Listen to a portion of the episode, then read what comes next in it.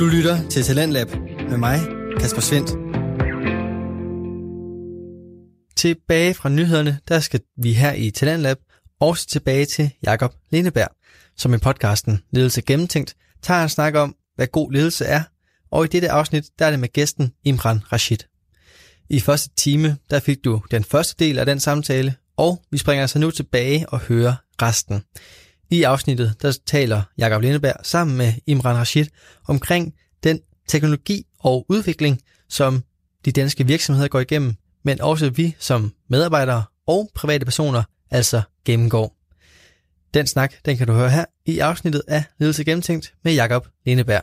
Altså, et eksempel på det her med vores primitive hjerne og, og, øh, og at vi er vanedyr. Ja. Øhm, der tænker vi kender nok til følelsen af, at vi, øh, at vi skal til at i seng, og så siger vi i morgen, så begynder jeg fitness. Jeg skal være der mere for mine børn, jeg lægger min smartphone væk. Og så når man øh, vågner op dagen efter, så tager man ikke i fitness. Man spiser en chokoladebar, så vender man lige tilbage til de Jamen det er fordi størst, største delen af ens øh, øh, hverdag eller ens tilværelse er nærmest sådan lidt nytårsløfteagtigt, ikke? Mm. Det er drevet af intentioner.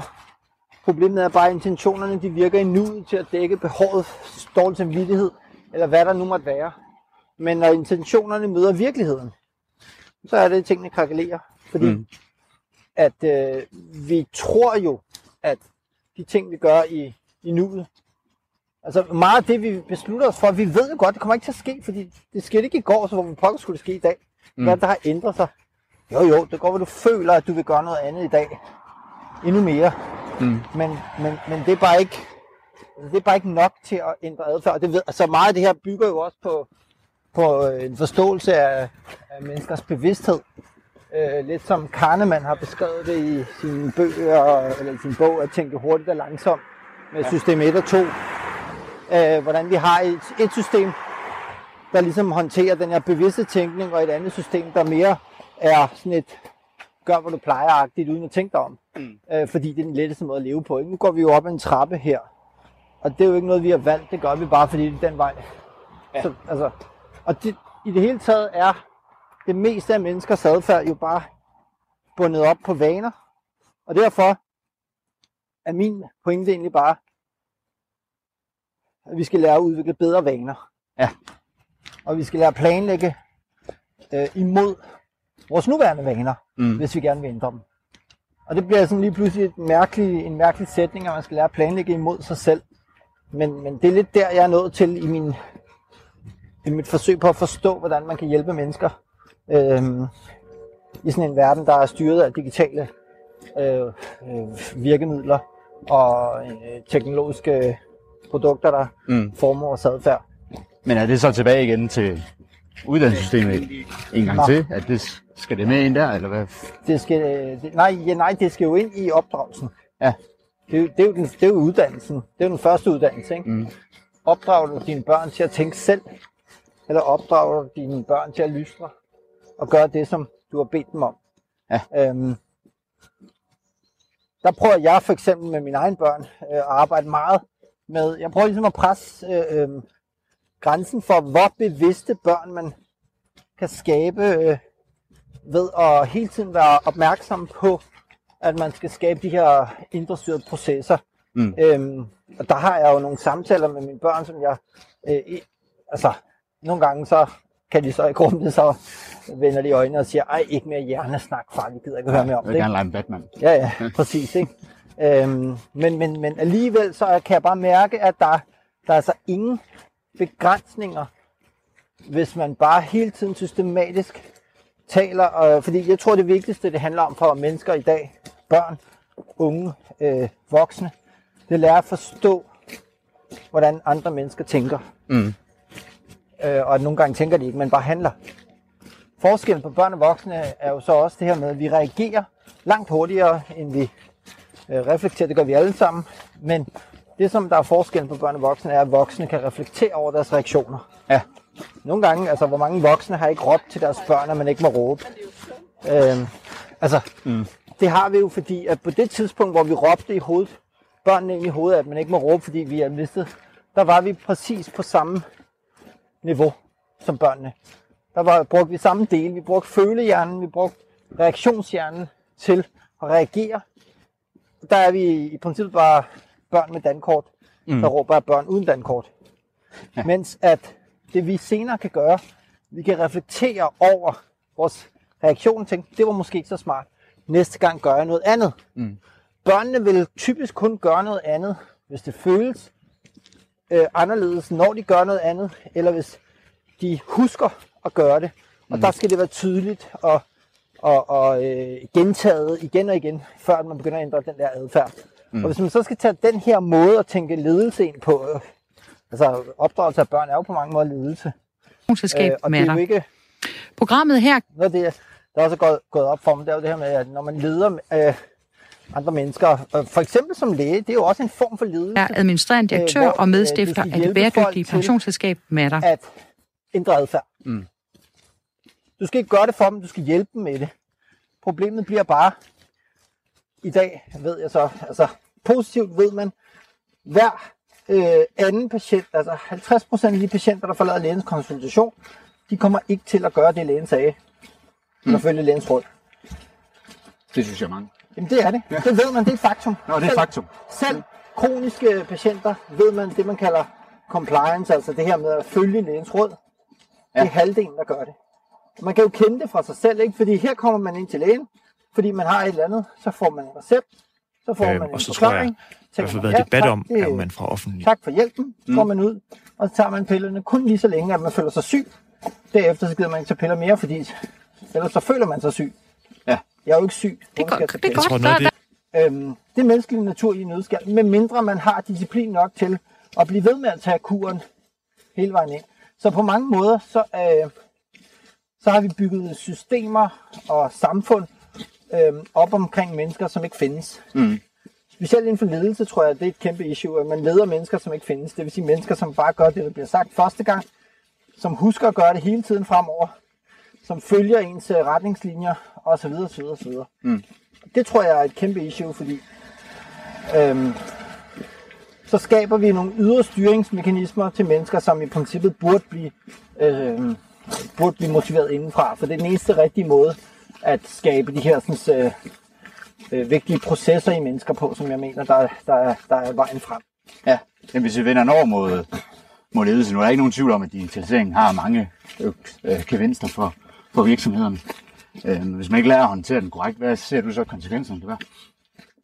Jamen, det er jo, at man, at man, øh, at man finder på, øh, at man får investeret i løsninger, men, men øh, ikke får løst problemet. Fordi det er i princippet to forskellige ting. Mm. Øhm, det som øh, mange øh, digitale løsninger bliver solgt på, det er jo sådan et uforløst potentiale, ikke? at hvis I bare gør det her, så sker der det og det og det og det.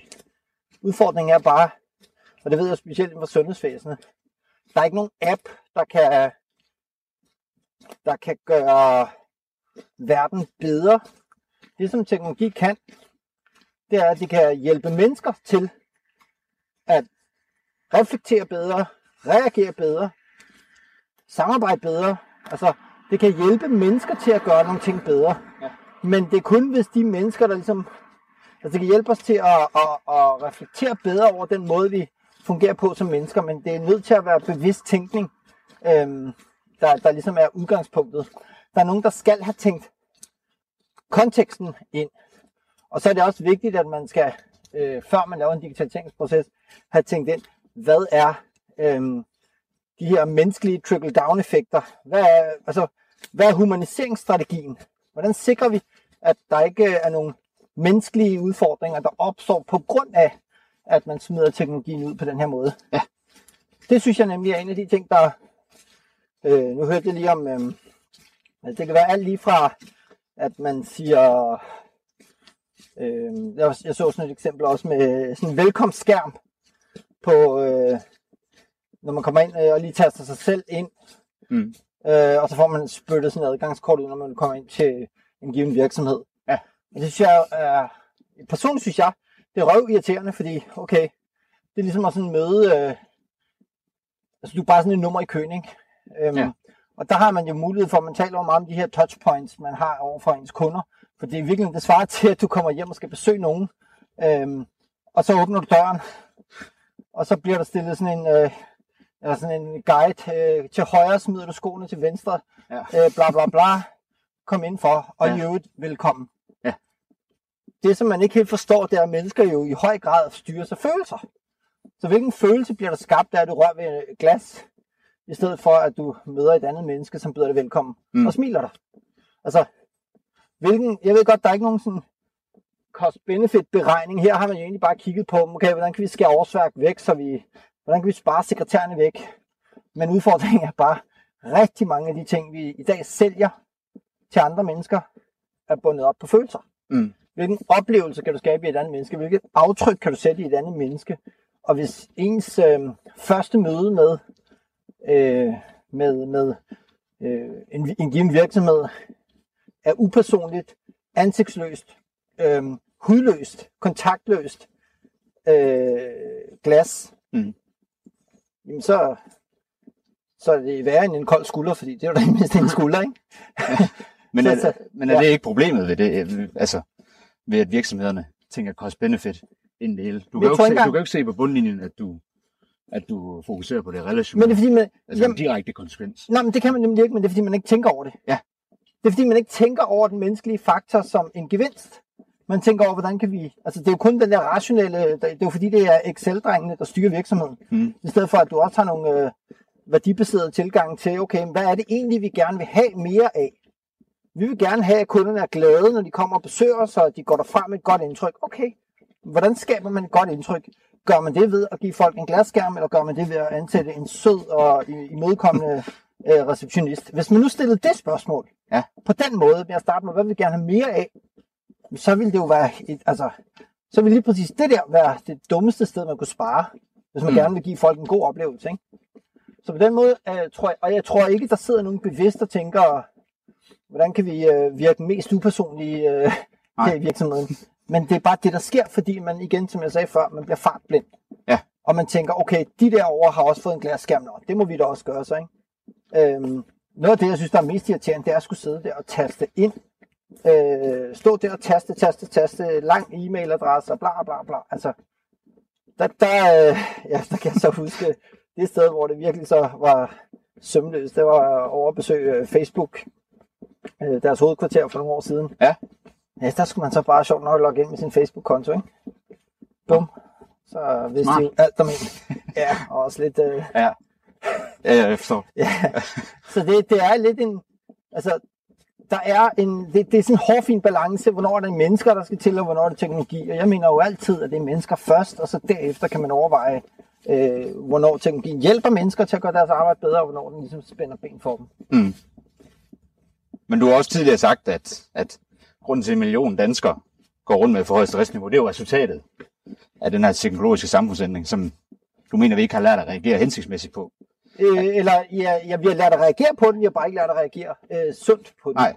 Fordi det, jeg mener, og også nogle af de helt simple erkendelser, man kan gøre sig, det er, okay, hvor mange af de mennesker, der må sidde og lytter til den her podcast, øh, tænker på deres arbejde efter arbejdstid, så vil de fleste række hånden op. Mm. Men når man så spørger dem, om de får løn for det, det er der ikke nogen, der gør. Hvordan skulle man tidsregistrere? Øh, Man kan jo gå ind til chefen og sige, ved du hvad, jeg har tænkt på, jeg tænkte på dig i går fra 1934 til 2005, Ja. ikke? så vil han jo sige, nå, jamen, det kan du da bare lade være, men det har der ikke betalt dig for. Nej. Øhm, men hvorfor er det så, at vi har udviklet den her øh, evne til at tænke på arbejde efter arbejdstid? Mm. Og er det noget, vi kan styre? Det tror jeg jo ikke, for jeg tænker, at det er sådan, at vi... øh, Altså vaner eller vores adfærd, det, det er jo bare... Sandsynligheden for, at mennesker gentager en adfærd, det er jo egentlig bare, hvor mange gange man allerede har gentaget den, og hvor nemt den er blevet, blevet at, at gentage. Mm. Ikke? Og der kan man sige, at det har jo aldrig været lettere i dag at gå på arbejde, end det er nu. Øhm, Mm. Du skal bare tænke på dit arbejde, og så have din telefon i hånden. Så har du kontoret ved hånden, og så har du øh, arbejdet inde i hovedet. Ikke? Ja. Og når man gør det meget, så vil du stille og roligt starte med at vælge dit arbejde, fordi der får du også noget følelsesmæssigt. Du, du er noget værd, og du, du har en relation til andre, som er struktureret, og der er sådan en, gør det her, så sker der det her. Så der er lige pludselig nogle mekanismer, der giver dig incitament til, at du gerne vil arbejde. Ja. Og så arbejder du og arbejder, og så lige pludselig, jamen, så arbejder du, fordi det er blevet vane. Nu arbejder du hver gang, du har telefonen i hånden, hver gang du kan, hver gang du sidder og ser Disney-show, øhm, så kan du lige sidde med telefonen over skuldrene på børnene og lige tjekke din mail, mens de sidder og hygger, fordi vi hygger jo. Mm. Men Disney-show, det er jo kedeligt, så derfor sidder jeg og hygger mig med min arbejdsmail, ikke? Ja. Og så til sidst bliver det jo så sådan, at den vane, du så får, jamen så tjekker du, og så glemmer du bare at gå hjem. Ja. Fordi det at gå hjem i dag er jo bare en mental, altså det at gå hjem på arbejde, det er jo bare en mental tilstand. Mm. Men Så- det, hvad siger du? Ja, så tror jeg netop, at, at ja, så, så er det jo startet som et valg, at du gik på arbejde, til sidst endte med at blive en impulsiv vane, så Ja. du ikke kan lade være med at arbejde. Og det er selvfølgelig, jamen altså det er jo opskriften på stress, hvis du bruger dine mentale ressourcer og ikke kan lade være. Men det er jo brug, altså, nu har jeg ikke hørt, eller været nogle virksomheder, som ikke har brugt eksempelvis Facebook til at kommunikere med sine medarbejdere. Eller kræver, at man Ja. ja. har arbejdsmailen på telefonen, så du Ja. ja. kan reagere lynhurtigt. Selvfølgelig. Altså, det er vel en, det er vel en del. Jamen, hvornår er du så færdig med arbejde? Jamen, det er jo, det, det er jo det, en del af, at... Øh, Hvis arbejdet sidder inde i hovedet, ikke? ja, Det er noget andet end gamle dage, hvor man havde fabriksarbejde, hvor man ligesom løftede tunge ting på arbejdspladsen, så når man gik hjem, skulle man bare lade være med at løfte tunge ting og lave rygøvelser, så man ikke blev skadet af det. Ikke? Mm. Nu løfter vi jo alle sammen tunge ting hele tiden, og kan ikke lade være med det. ja, Og så mentalt, ikke? Altså, så, så, så min pointe er bare, øh, at hvis vi nu antager, at øh, mennesker gerne vil arbejde vidensarbejde, og at de performer sindssygt godt ved, at de sidder og koncentrerer sig, jamen, så misforstår man jo lidt det her med øh, pauser. ja, Hvor mange øh, af de mennesker, som øh, sidder og arbejder, øh, jeg plejer også at spørge, sådan, hvor mange holder, altså hvor mange giver sig, gør noget på daglig basis med det formål at give øh, hjernen en pause. Folk sidder og kigger og ved ikke sådan helt, hvad jeg mener. Pause, hvad mener du? Ja, altså, så er det jo ligesom at køre rundt i en øh, bil, uden at ane, hvad øh, benzintanken er for en størrelse. Ikke? Ja. Og at man så kører forbi, eller, eller for den sags skyld en racerbil, der kører forbi pitstoppen hver gang. Men hvem er det så, der skal... Der skal fordi jeg for, øh, digitaliseringen, den stopper vel ikke? Nej, Nej, det den, det, gør. udvikler, den udvikler sig konstant. Altså, hvad, Jamen, hvordan den- skal vi så sørge for at komme ud af det igen, her? Jeg tror også, det er vigtigt, at man får snakket om, at brugt, øh, altså hele tiden får i tale sat ting som om, at det er, øh, eller så vi forstår, Mm. at der er ikke noget, der hedder digitaliseringen vel. For digitaliseringen er ikke øh, noget i sig selv. Det er mennesker, der bruger teknologi til at skabe nogle forandringer. Ja. Det betyder, at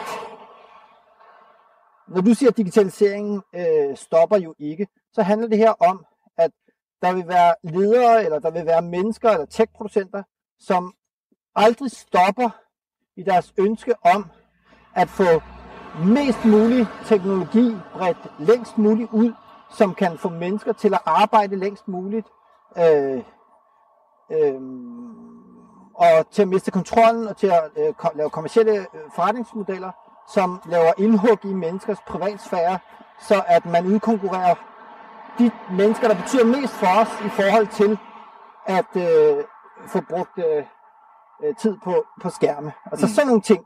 Det er det, du i virkeligheden taler om, når du siger, at digitaliseringen stopper jo aldrig. Nej, nej, det gør den jo ikke, men vi skal lige forstå, hvorfor den ikke stopper. Hvem har en interesse i det her?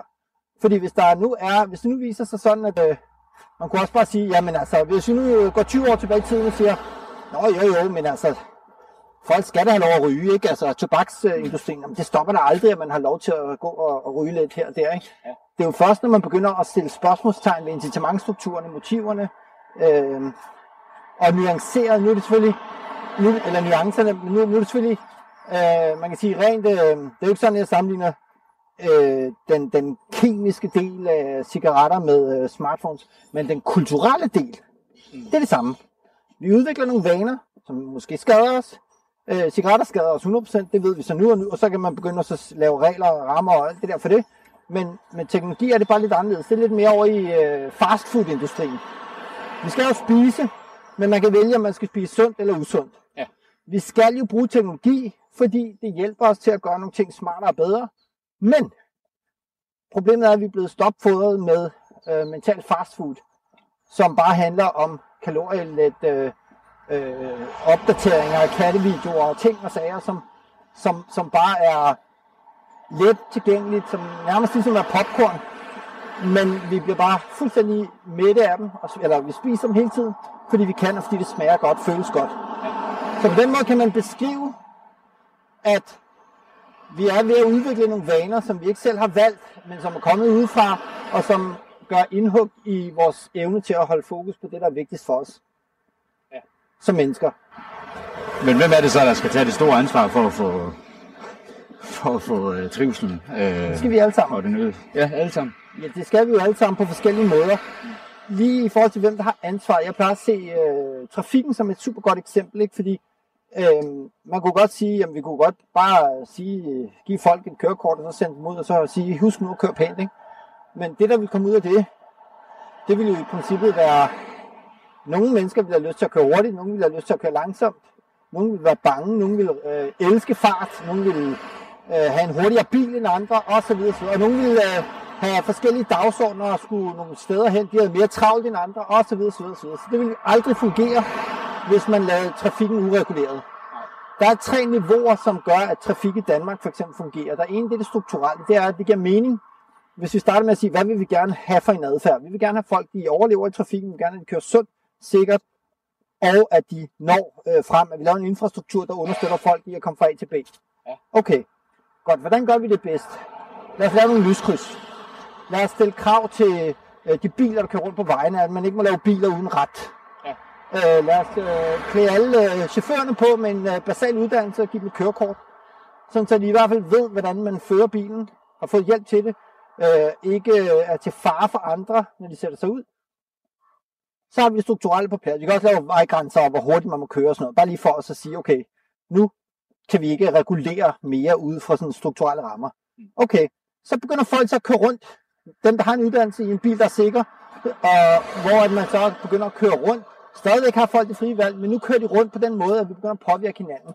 Når øh, jeg holder tilbage for dig, så holder du også tilbage for den næste, og på den måde kultur, vanerne, der udvikles, når vi kører rundt og har gjort det længe nok, så falder vi automatisk ind i sådan en form for vane, altså kulturen, trafikkulturen, den udvikles jo i takt med, øh, hvor sikkert det er.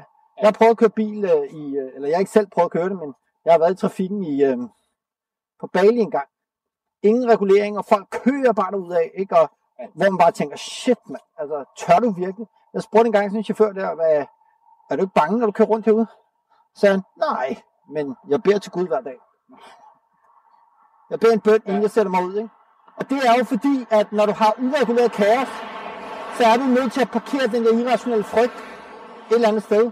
Ja. Fordi du ved, det kan gå galt, men omvendt, så har du heller ikke noget valg. Du kan ikke bare sidde derhjemme. Hvor vi ligesom har taget Gud ud af ligningen og lavet trafiklys i stedet for. Ikke?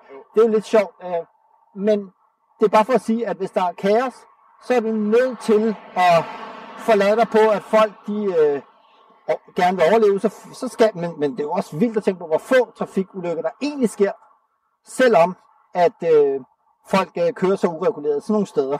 Ja. Så der kan man så sige, du har strukturen, den kan du bruge til at skabe en eller anden form for adfærd. Øhm, og hvis ikke der er struktur, så er folk nødt til selv, så er det every man for himself. Og så udvikler man en kultur, øhm, hvor man dytter og botter derude af, ikke? Øh, som kompenserer for det.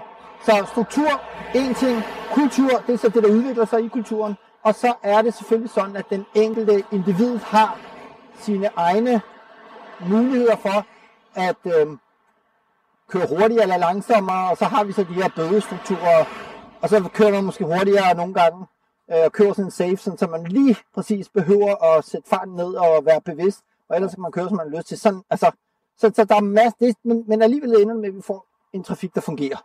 Ja. Og min pointe med digitalisering og smartphones og teknologi er bare, at der er ingen lyskryds.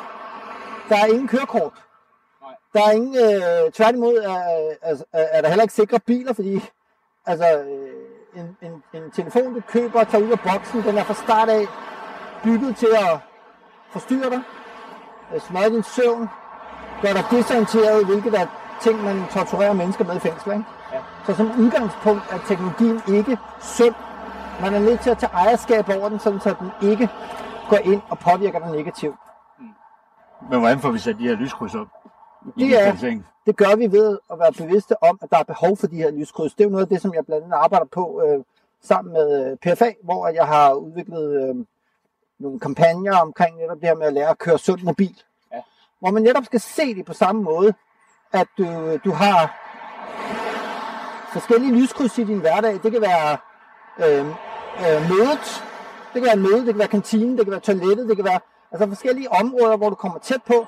Og så er det, at man der skal huske, hvordan er det nu lige, man skal huske at agere, Nå, jo, det er det der med, at man skal huske at kigge andre i øjnene, fordi ellers selvfølgelig så socialt afvist, øh, og det er i virkeligheden en følelse, der nærmest øh, minder om fysisk smerte.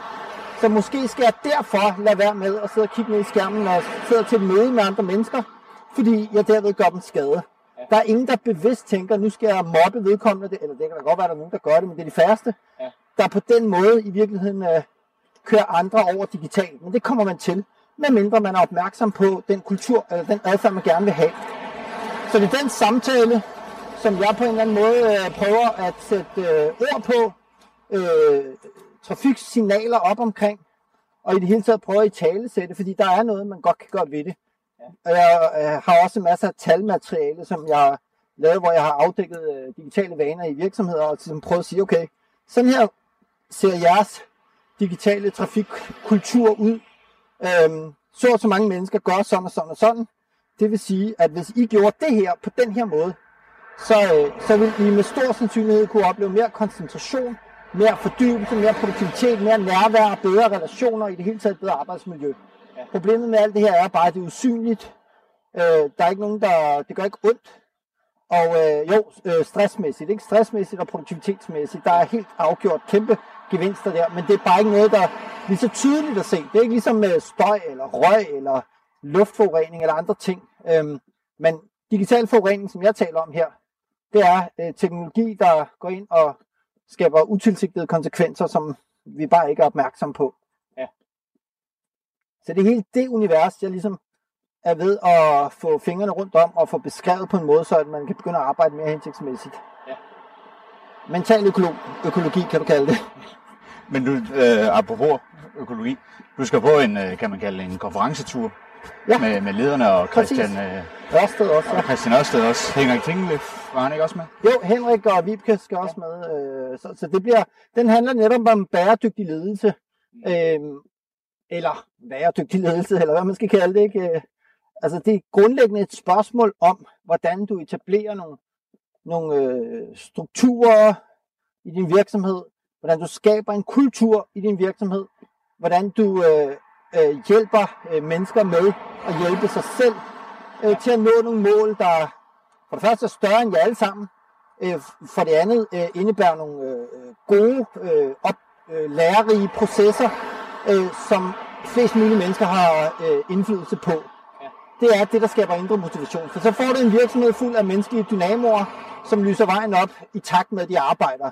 I stedet for, at du får nogle mennesker, der bliver fartblinde, fordi de jagter nogle mål, som du kan skrue op og ned på, øh, for at få dem til at føle sig mere eller mindre stressede.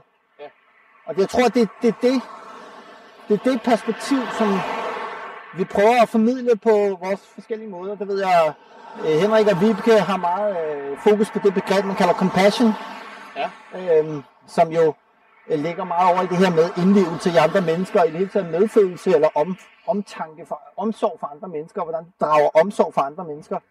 Øh, den slags ting er jo selvfølgelig de bløde værdier, kan man sige, hvor jeg kommer mere til at have fokus på øh, individet, og hvordan individets vaner og adfærd øh, udvikles, mens jeg ved, Christian han øh, så vil have mere fokus på, øh, hvordan ledelsen udvikles, og, og hvordan man kan øh, undgå øh, hans øh, store øh, øh, fokus er jo det her med livsfarlig ledelse. Ja. At man jo faktisk øh, gennem sin ledelse øh, kan øh, skade andre mennesker, hvis ikke man er opmærksom på nogle af de her utilsigtede konsekvenser. Ja. Så jeg tror, det bliver et rigtig fint, fint øh, match mellem os, og så vil der også komme nogle flere folk ind der. Men, så, men, men ja. hele budskabet omkring bæredygtig ledelse, hvad, altså, hvad er det for nogle krav, det stiller til mig som leder? Ja. Hvad er det, jeg skal redefinere? Som leder, ja, som leder øh, jeg har tre øh, klare budskaber, som jeg mener, der er vigtigt for lederen som individ øh, i forhold til hans eller hendes arbejde i en verden, der netop går stærkere og stærkere, øh, og hvor at vi ikke selv, og, vi, hvor, og hvor at, øh, altså en verden, der går stærkere og stærkere, og hvor vi bliver mere og mere ydrestyret. Ja. Øh, der vil det være sådan, mener jeg, at der er tre vigtige pointer, som øh, lederne bør have fokus på, fordi vi har den hjerne, vi har, fordi vi reagerer, som vi gør, fordi vi har så lidt begrænset evne til at reflektere i hverdagen, som vi gør. Så det ene det er at lære at sortere effektivt i den informationsmængde, som man bliver udsat for. Og det gælder både mængden af information, men i høj grad også kvaliteten af information og den kanal, man ligesom øh, lader sig oversvømme med. Øhm, det vil sige, hvis man har en døgnåben øh, e-mailadgang, der hele tiden kan blive så vil det påvirke dig, fordi at øh, du vil altid være responsiv og reaktiv, og du vil hele tiden sidde og vente. Det vil sige, at du vil ikke kunne bruge dine ressourcer på selv at gøre ting, du selv vælger, men hele tiden sidde og være en form for en bold i en pinballmaskine. Så der skal man lære at sortere sindssygt effektivt. Øhm, og måske også overveje, at det er overhovedet relevant at bruge øh, e-mails. Måske skal man øh, sige, jamen, hvornår er det, man, hvornår er det, man øh, udsætter sig selv for den her digitale konstante forurening, øh, og hvornår skal jeg kunne, altså, hvornår sidder jeg og tænker mig om, ikke?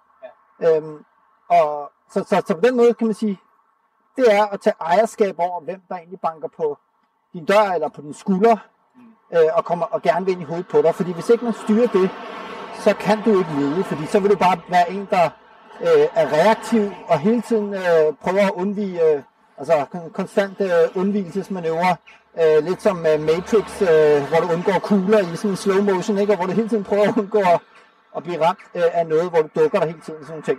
Så sortering af, effektiv sortering af informationer er, er det første punkt. Det andet punkt handler om at kunne øhm, lede langsomt og hurtigt.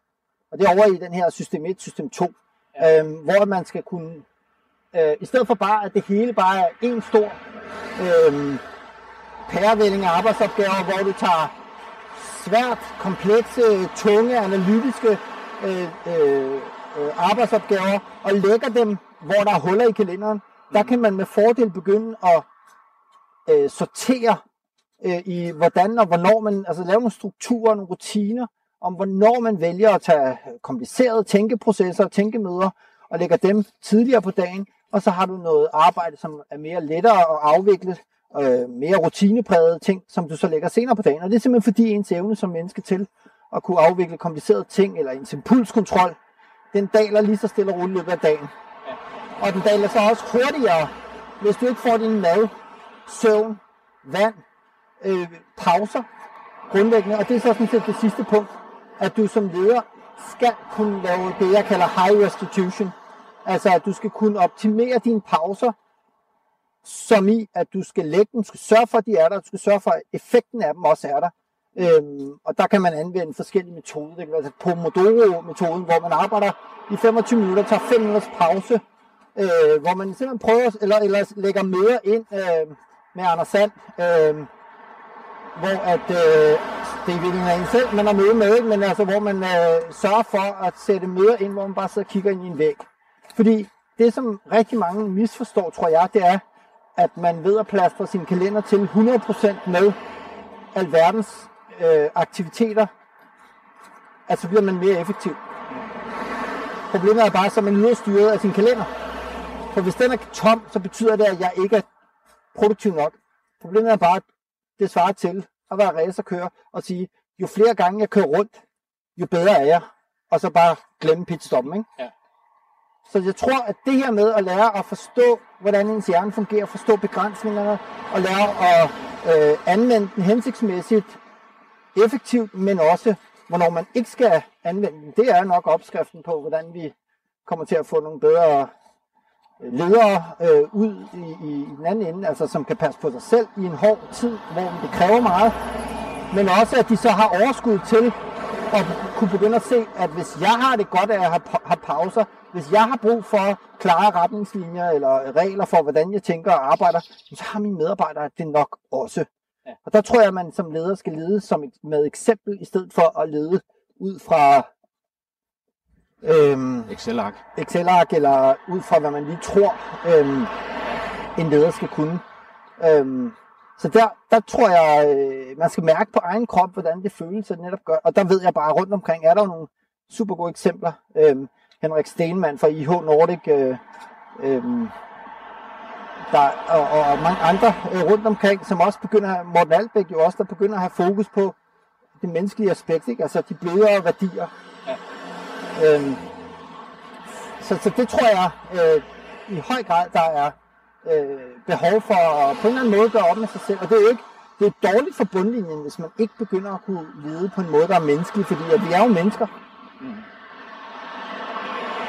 Jeg tror bare, det er en illusion, vi har fået skabt og bildet os selv ind, at øh, jo hurtigere vi kører, jo længere når vi frem. Øhm, problemet er bare, vi er nødt til at tanke op, vi er nødt til at køre sikkert, vi er nødt til at have sikkerhedsseler på, og vi er nødt til at være overhovedet sikre på, om det er den vej, vi skal. Ja.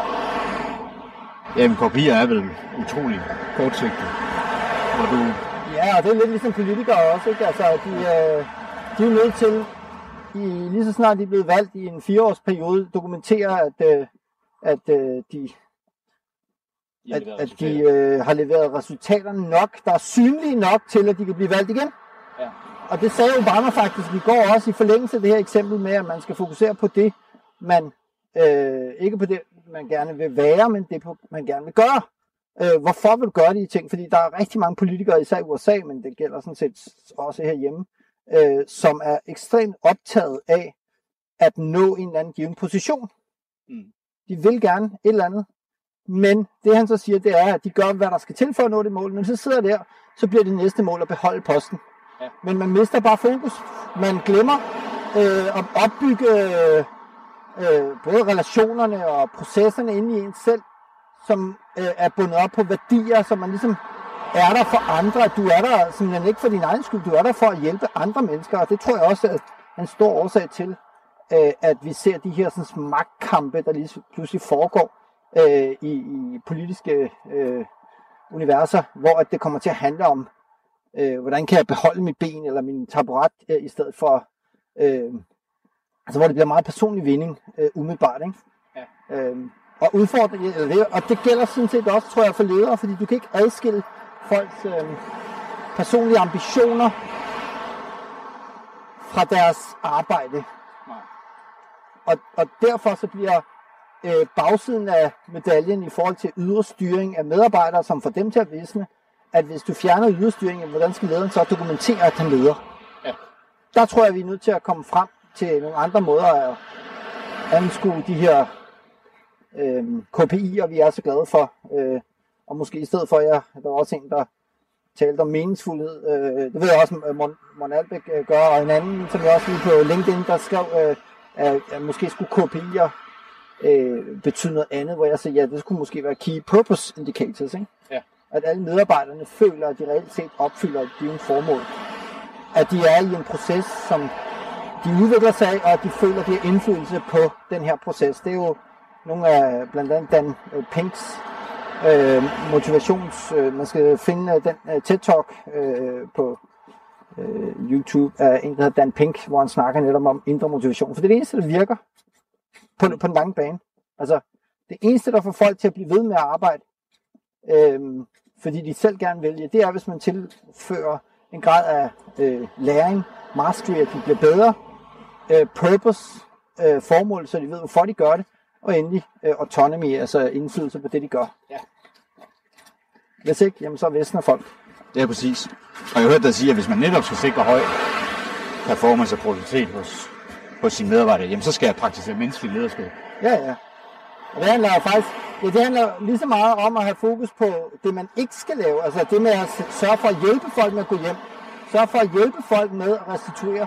Sørge for at understøtte øh, arbejdsgang og strukturer, der gør, at man godt kan være en, en god familiefar derhjemme, uden nødvendigvis hele tiden at skulle sidde og tænke på chefen, øh, når man i princippet burde sidde og, at se Disney sjov sammen med, med, med med børn, ikke? Altså i tale sætte mange af de her sådan, øh, udfordringer. Så kan man så sige, jeg ved så blandt andet Christian øh, Ørsted, han er, han er, det er noget af det, vi debatterer også øh, forskellige steder. Men det er det her med, at man ikke må blande sig i medarbejdernes privatliv, men hvor jeg ligesom siger, okay, det svarer til at sige, at øh, forældre, når de opdrager deres børn, øh, ikke må blande sig i deres voksenliv.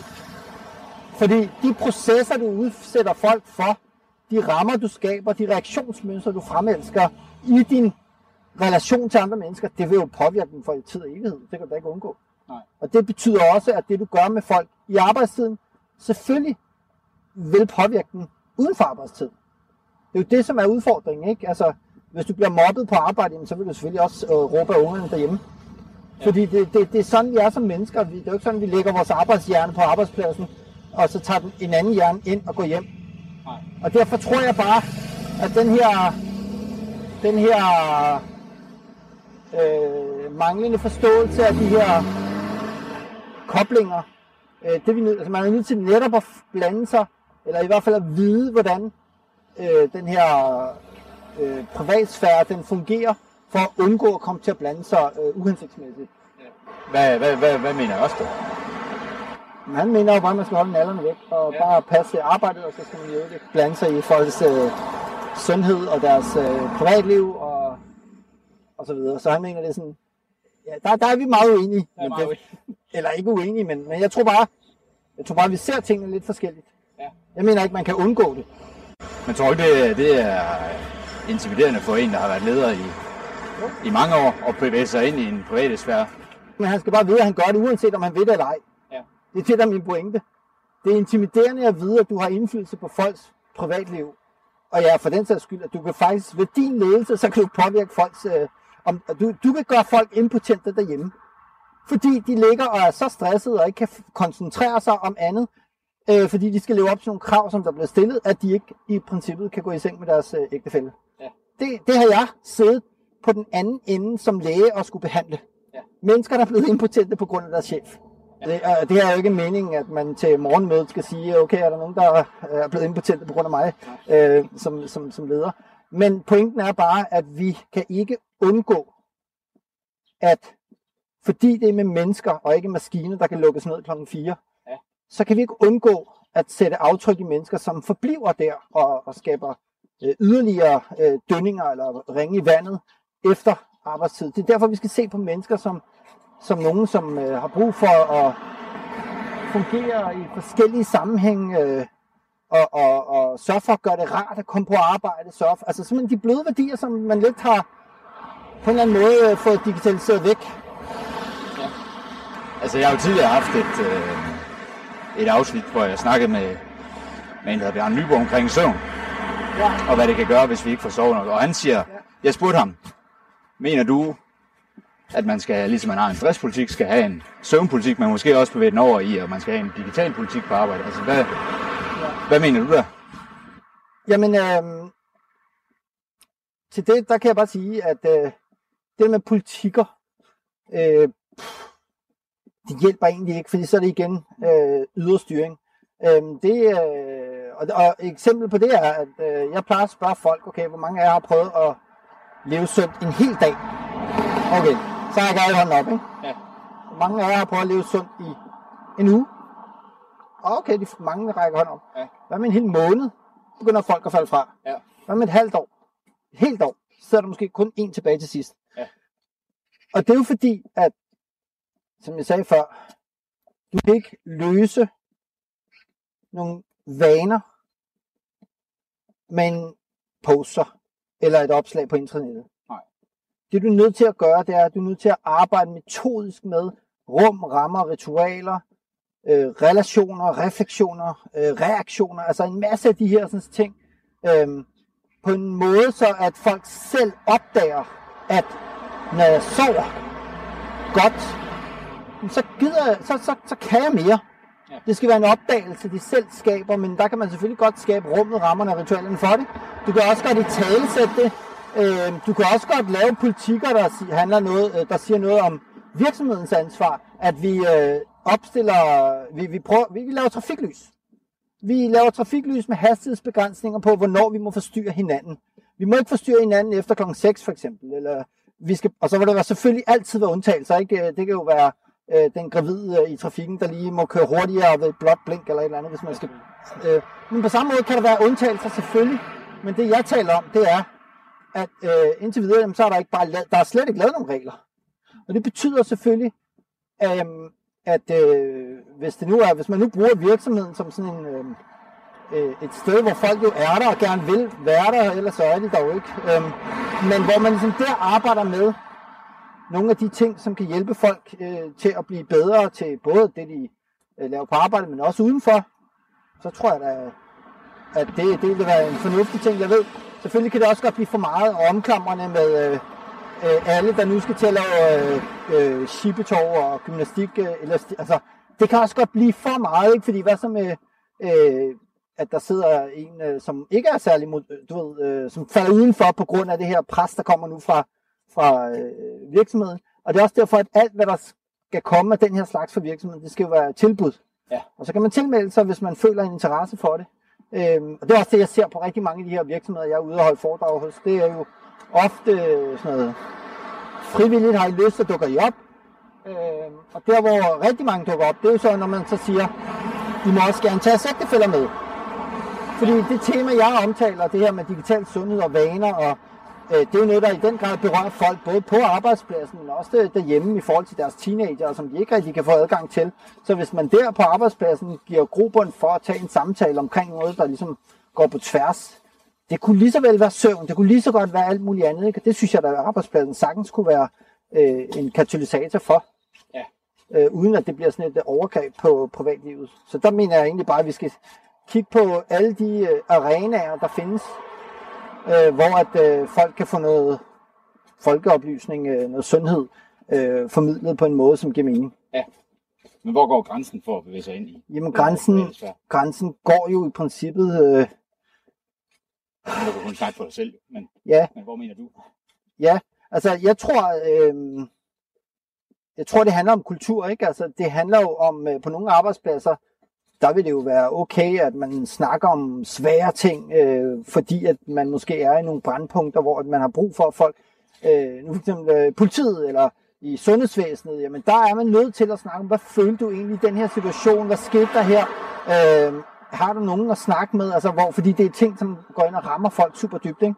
Ja. Øh, hvis man har været med i et, øh, øh, i en, en, med en, en en gravid, der har mistet sit barn i forbindelse med en fødsel, eller et eller andet, du ved, hvor det er virkelig, virkelig emotionelt, der samler man jo hinanden op. Der kan man jo ikke sige, Nå, okay, der ringer vi ikke til dig efter kl. 4, for så er du fri, ikke? Altså, så er man jo nødt til at hele tiden have et, øh, sådan et, et, et, et men det afhænger jo meget af de enkelte øh, kulturer, der er på arbejdspladserne rundt omkring, og det er jo også det, der gør, at, øh, at, at det er så svært det her. Fordi meget af det her handler jo i princippet også om noget så basalt som, hvorvidt man har tillid til sin leder. Ja. Vi kan godt lave systemer og sige, at lederen skal bare holde sig udenfor, og det vil jo beskytte de medarbejdere, som ikke har tillid til deres ledere.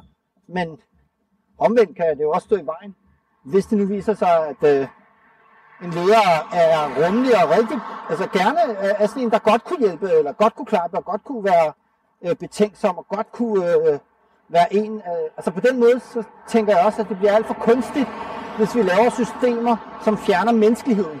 Ja. Altså, hvis der er en, der sidder og bryder sammen øh, til et møde og er ked af det, fordi der foregår noget i privatlivet, hvad så skal man så sige, må det være? Du må hellere lige sætte dig ind på øh, medarbejdernes øh, private debriefingrum, eller altså, ja. og så ringer vi efter Falk. Hov, der er en, der græder, nu ringer vi efter Falk. Ikke? Altså, det er der, jeg mener, det kan blive lidt for umenneskeligt, øh, hvis man ikke øh, hvis man ikke tænker på de her sådan, øh, øh, skrøbelige væsener, vi jo alle sammen er. Jeg lavede jo faktisk her for nylig et uh, post på LinkedIn, hvor jeg netop sagde, hvem har egentlig din ryg den dag lynet slår ned, ikke? Ja. Fordi det, det udsprang af, at jeg kan huske, da jeg sad på hamlet med mange af de her forebyggende helbredsundersøgelser, så, øh, så, så, så havde jeg jo masser af de her topledere, som bare var fuldstændig, der havde styr på alt. Og fortalte, hvor meget tid, dedikation fokus, de havde brugt i de sidste mange år på at nå det mål, de havde. Men omvendt også udviklet sådan en manglende tiltro til andre mennesker.